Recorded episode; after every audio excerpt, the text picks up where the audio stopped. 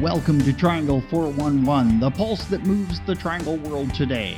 It's a vibrant collection of stories, medical breakthroughs, what's trending, social good, events, and boundless other adventures. A conversation pit of comedians, authors, chefs, sports figures, experts, the common and the uncommon.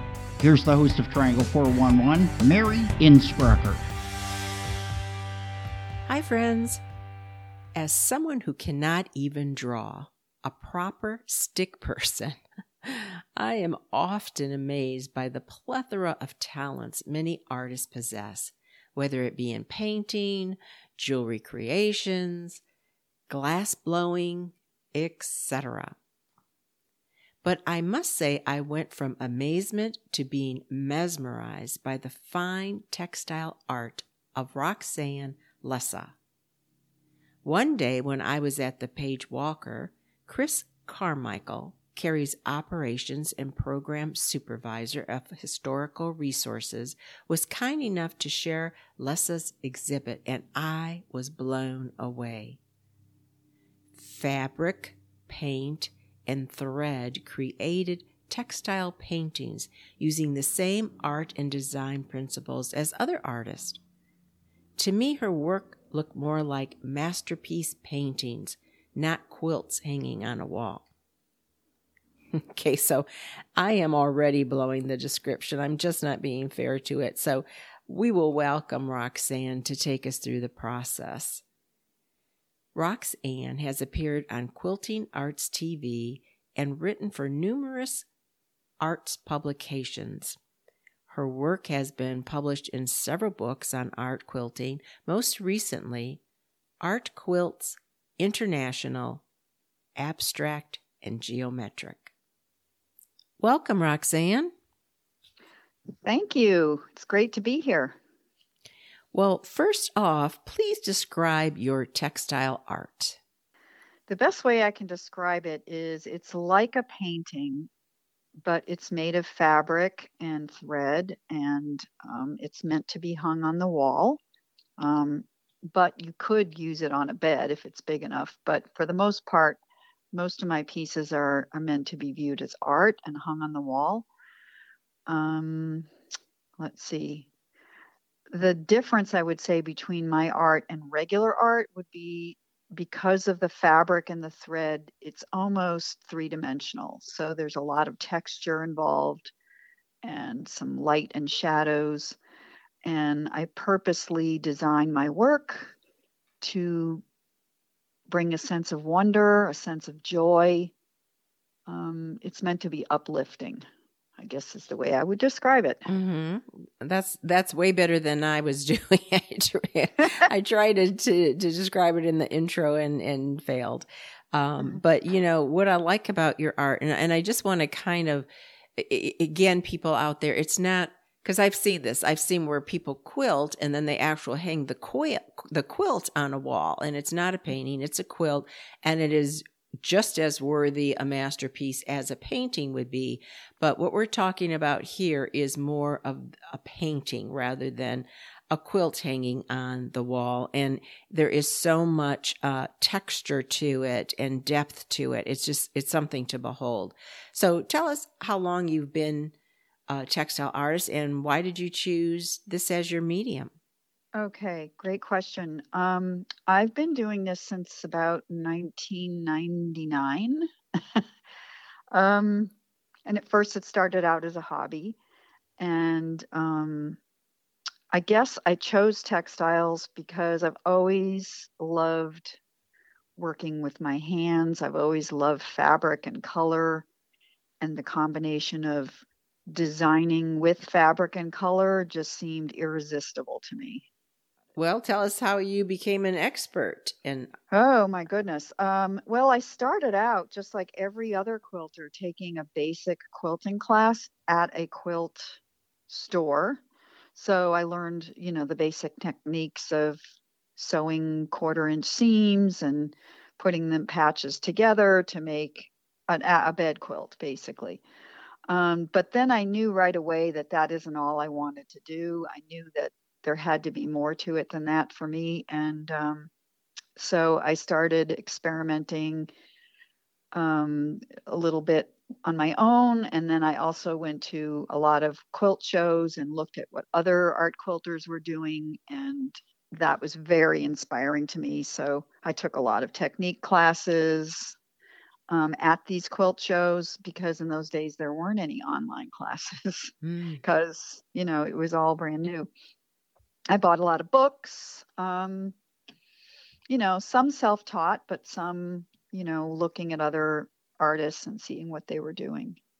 I'm always amazed by people who are self taught in anything. It's just like mm. I can't learn a lot of these skills being taught. Mm. You know, there's always the uh, the musicians who you they can play a tune by ear, and I'm like, what? Yeah, something. Yeah, I'm kind of that way about color. Like I can have a color in my mind, and I can go to the fabric store and find that exact color. You know, it's sort of like an idiot savant about color. well, I'm you glad know? you brought that up because I was actually going to talk to you about. I think some of the beauty of your pieces comes from your skills at dyeing your own fabrics for unique mm-hmm. blends mm-hmm. that you mm-hmm. can't find at the store. Right. Um, and, you know, when I first started quilting, I didn't know how to dye fabric, but um, I got a grant and I went to um, Quilting Surface Design Symposium in Ohio and I took a week long class with Carol Soderlund, who's an expert dyeing teacher. She's fantastic. And so I spent all week learning how to dye fabric and um, she's very scientific. And so I not only learned how to dye fabric by accident, you know, like, okay, let's just throw colors, dye you know dyes on the fabric and see what happens. But if you want to learn how to dye, dye a specific color she taught me how to do that. So it's been really useful um, in terms of dyeing colors that i couldn't find or you know just wanting to have my own stash of hand dyed fabric and it's really um, addicting and fun mm. also like christmas when you open up the washing machine to see what you've done you know because you have to mm. of course wash the fabrics and get all the extra dye out and when you do that and you see your fabric for the first time it's like christmas morning mm. I'm, I'm so happy you enjoy it so much and and i gotta I say again when i saw some of your pieces at Page Walker that's mm-hmm. something mm. that you know that just shout out at me is like just mm. brilliant and different, not your everyday blue. yes, so, yes. So that's yeah. great. Now, mm-hmm. you have shown your work nationally and internationally in many shows. Mm-hmm. Tell us mm-hmm. about winning the Niche Award uh, for decorative fiber. Um, okay, so the Niche Award is an award that's put on by um, Niche Magazine, which is a fashion lifestyle you know, that kind of thing magazine. And they run a contest. And so I just, I just entered it to see what would happen. And I got first place that year for one of my little pieces, which was also a hand dyed piece that I did. And um, yeah, it was kind of a non event actually, but you know, it was nice. It was a nice to do, nice thing to to have. Mm-hmm. But um, you know, just something to put on the resume. well, uh, you should be proud of it. And and speaking yeah, of uh, another uh, accomplishment on your resume, mm-hmm. uh, you had, of course, private collections been purchased, mm-hmm. but um, for you also did something for the Duke School of Nursing in Durham, and I'm right. interested how that came about, and also uh, the design, how the design reflected a philosophy of nursing care. Okay, well, that's really an interesting question because I, when I made the piece, I didn't set out to sell it to the Duke School of Nursing. Okay. Mm. Um, but it's interesting because my mother was a nurse mm. and she was also an artist. And so I feel like a little bit of giving back with that. But actually, the piece was created and then it was placed by a gallerist who worked with the Duke School of Nursing. And I'm one of several textile artists in their collection. They have several other artists who um, do um, who have um, been had their work placed there, and so I'm grateful to you know the Duke School of Nursing, and um, I just think it's where it's placed. At least the last time I heard was in their the nurses' break room. Mm. So where they go to you know rest and take mm. a, a breather, and um, the piece is a very um, the colors are very cool and calming, sort of turquoises and greens and blues and so I, I like to think that it helps them kind of unwind a little bit mm-hmm. in their in their hectic day. Mm. And they certainly um, need that. And that's really yes. interesting because in my mind, I was thinking you were commissioned. So you had a thought going into it. Mm-hmm. But no, uh, no. that's great. It worked out, like you're saying, this yep. calming influence without approaching it in that manner. So that's really right. cool. That's a nice story. Yeah, um, it wasn't it wasn't a commission piece, but it was chosen because of because it had that vibe about it. Mm-hmm, mm-hmm. So, yeah. So where do you get your inspirations?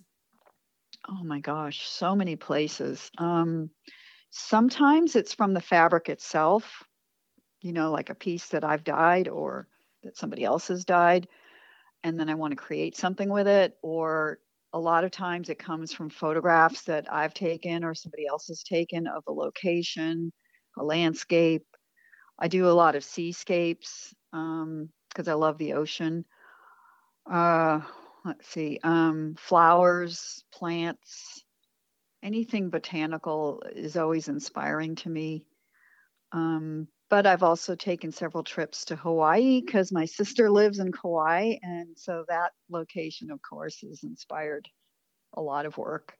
Mm-hmm. Um, trying to think what else. I think that's generally it. Colors. Um, I have a series of um, based on opals because I love opals, gemstones. Mm-hmm.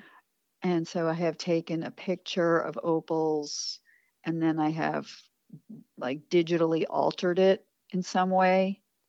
And so that kind of, you know, it's like just not just not a picture of an opal, it's a picture of the colors that I see and then I've altered the the picture so it has more movement and then it becomes more abstract. If that makes sense. Mm-hmm. So sometimes I'll start with an actual object or something that I like the colors in, and then I'll abstract it, and then I'll use those abstract um, images to create a textile piece. So you also teach uh, yes. fiber arts, and uh, including at the prestigious Houston International Quilt Festival. Mm-hmm. So how difficult it is? How difficult to teach and learn? Teach and learn.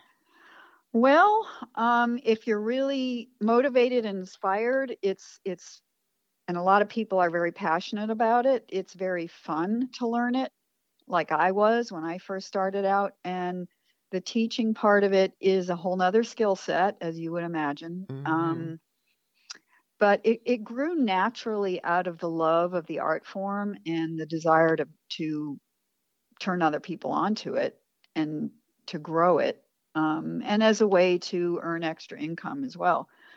But yeah, it was a bit difficult. You know, my first classes were a bit on the rough side, I got to say.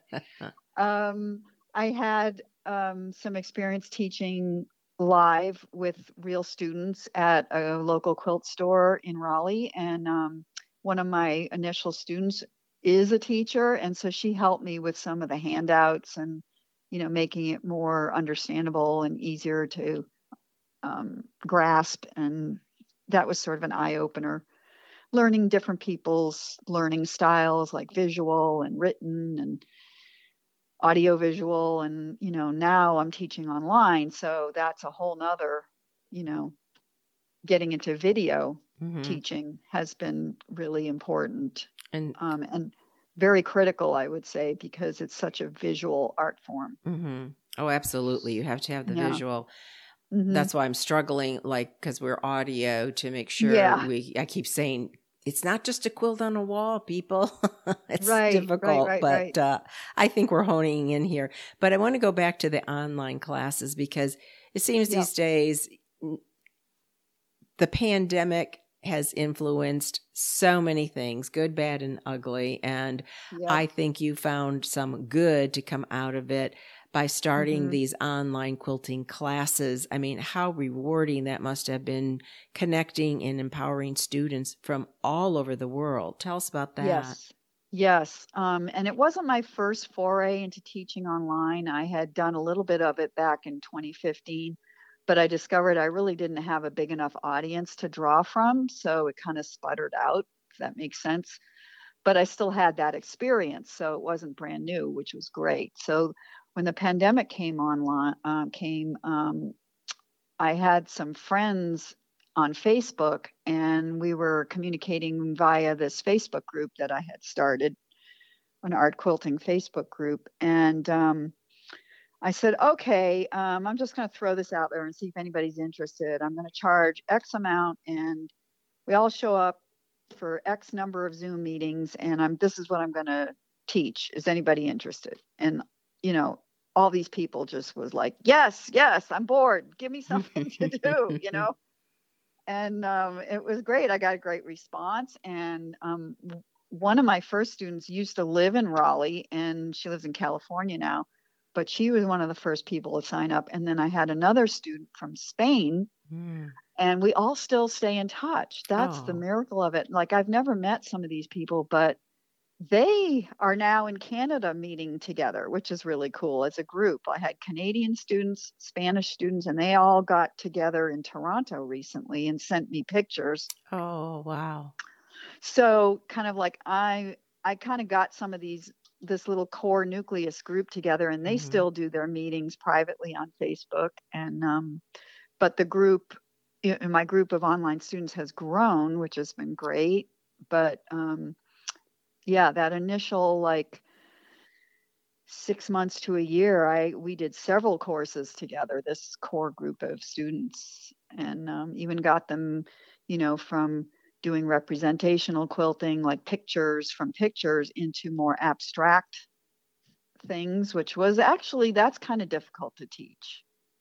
I will be honest with you. Mm-hmm. That's a little harder to teach. Mm-hmm, I'll bet. You I know, know, I, I like this this pandemic. I love these stories that I hear. I mean, there's so much bad about the pandemic, but yes, I come mm-hmm. across, you know, so many that have this positivity to them. And, you know, when I'm listening to you, I'm hearing, you know, well, there was so much on the pandemic. We used to do shows on what can you do this weekend with the pandemic because everything was oh, shut down and you couldn't, yeah. you know, go anywhere. But you know, you can only take so many walks, and we were doing all these right. different shows about. So this weekend, this is where you could go and what you could do. So not only did you fill that void, but again, a big part of the pandemic was the isolation, and by bringing yeah. all these people together, you also served a purpose there. So, and I'm glad yeah. that classes classes are continuing, and I would be very pleased if you would give some information to where folks could go to either uh, mm-hmm. participate mm-hmm. in an online class or otherwise mm-hmm. get in contact mm-hmm. with you. Okay, cool. Um, so let me just give you a few um, URLs. So, my general website where you can view my portfolio of work and find out more about some, there's information on my classes on there too is www.roxanelessa.com. That's spelled R O X A N E L E S S A. And then my teaching website is www.bit.ly, that's B I T dot L Y forward slash capital R O X A N E, capital L E S S A. And that's my teaching platform where I have all my classes listed and you can enroll from there. And then just if you just want to email me, it's just roxane at roxanelessa.com. Oh, that's fantastic. I'm, I'm sure yep. you're, you're, going to be hearing from a lot of people. Oh, um, that so, would be wonderful. I yes. thank you so much for being here today and also, you know, uh, your beautiful art.